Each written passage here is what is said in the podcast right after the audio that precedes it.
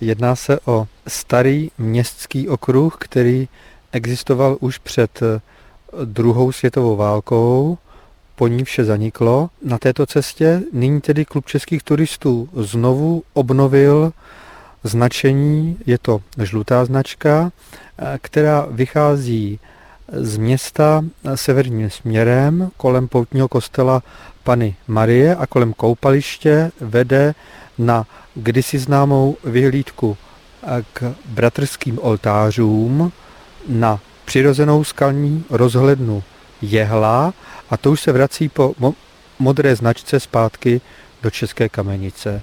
Celý okruh měří 4-5 kilometrů. 4-5 kilometrů, ale pokaždé, když jsem se díval na okolí České kamenice, je to samý kopec.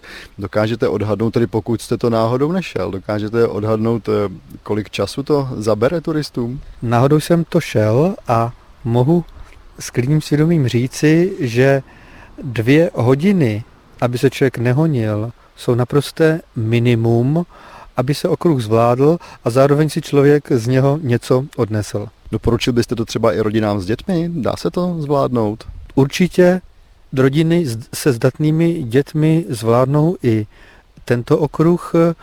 Bylo by dobré, kdyby ty děti měly trošku zkušenost s chozením po kopcích a po horách. Těžko to zvládne dítě, které ještě v životě nikam nikdy nešlo.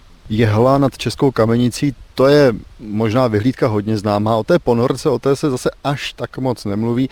E, ten výhled z té ponorky stojí také za to? Výhled e, z ponorky je v dnešní době omezen poněkud vzrostlými stromy, čili není tak volný jako dříve, ale proto, aby si člověk uvědomil, jak je městečko Česká kamenice zasazeno mezi kopci výběžků Středohoří a Lužických hor, to perfektně stačí a ta krajinná atmosféra, kdy vlastně jednotlivé skály jsou spojeny starými můstky, se starým zábradlím, ta je taky neopakovatelná, čili v každém případě stojí za to na ponorku vystoupit.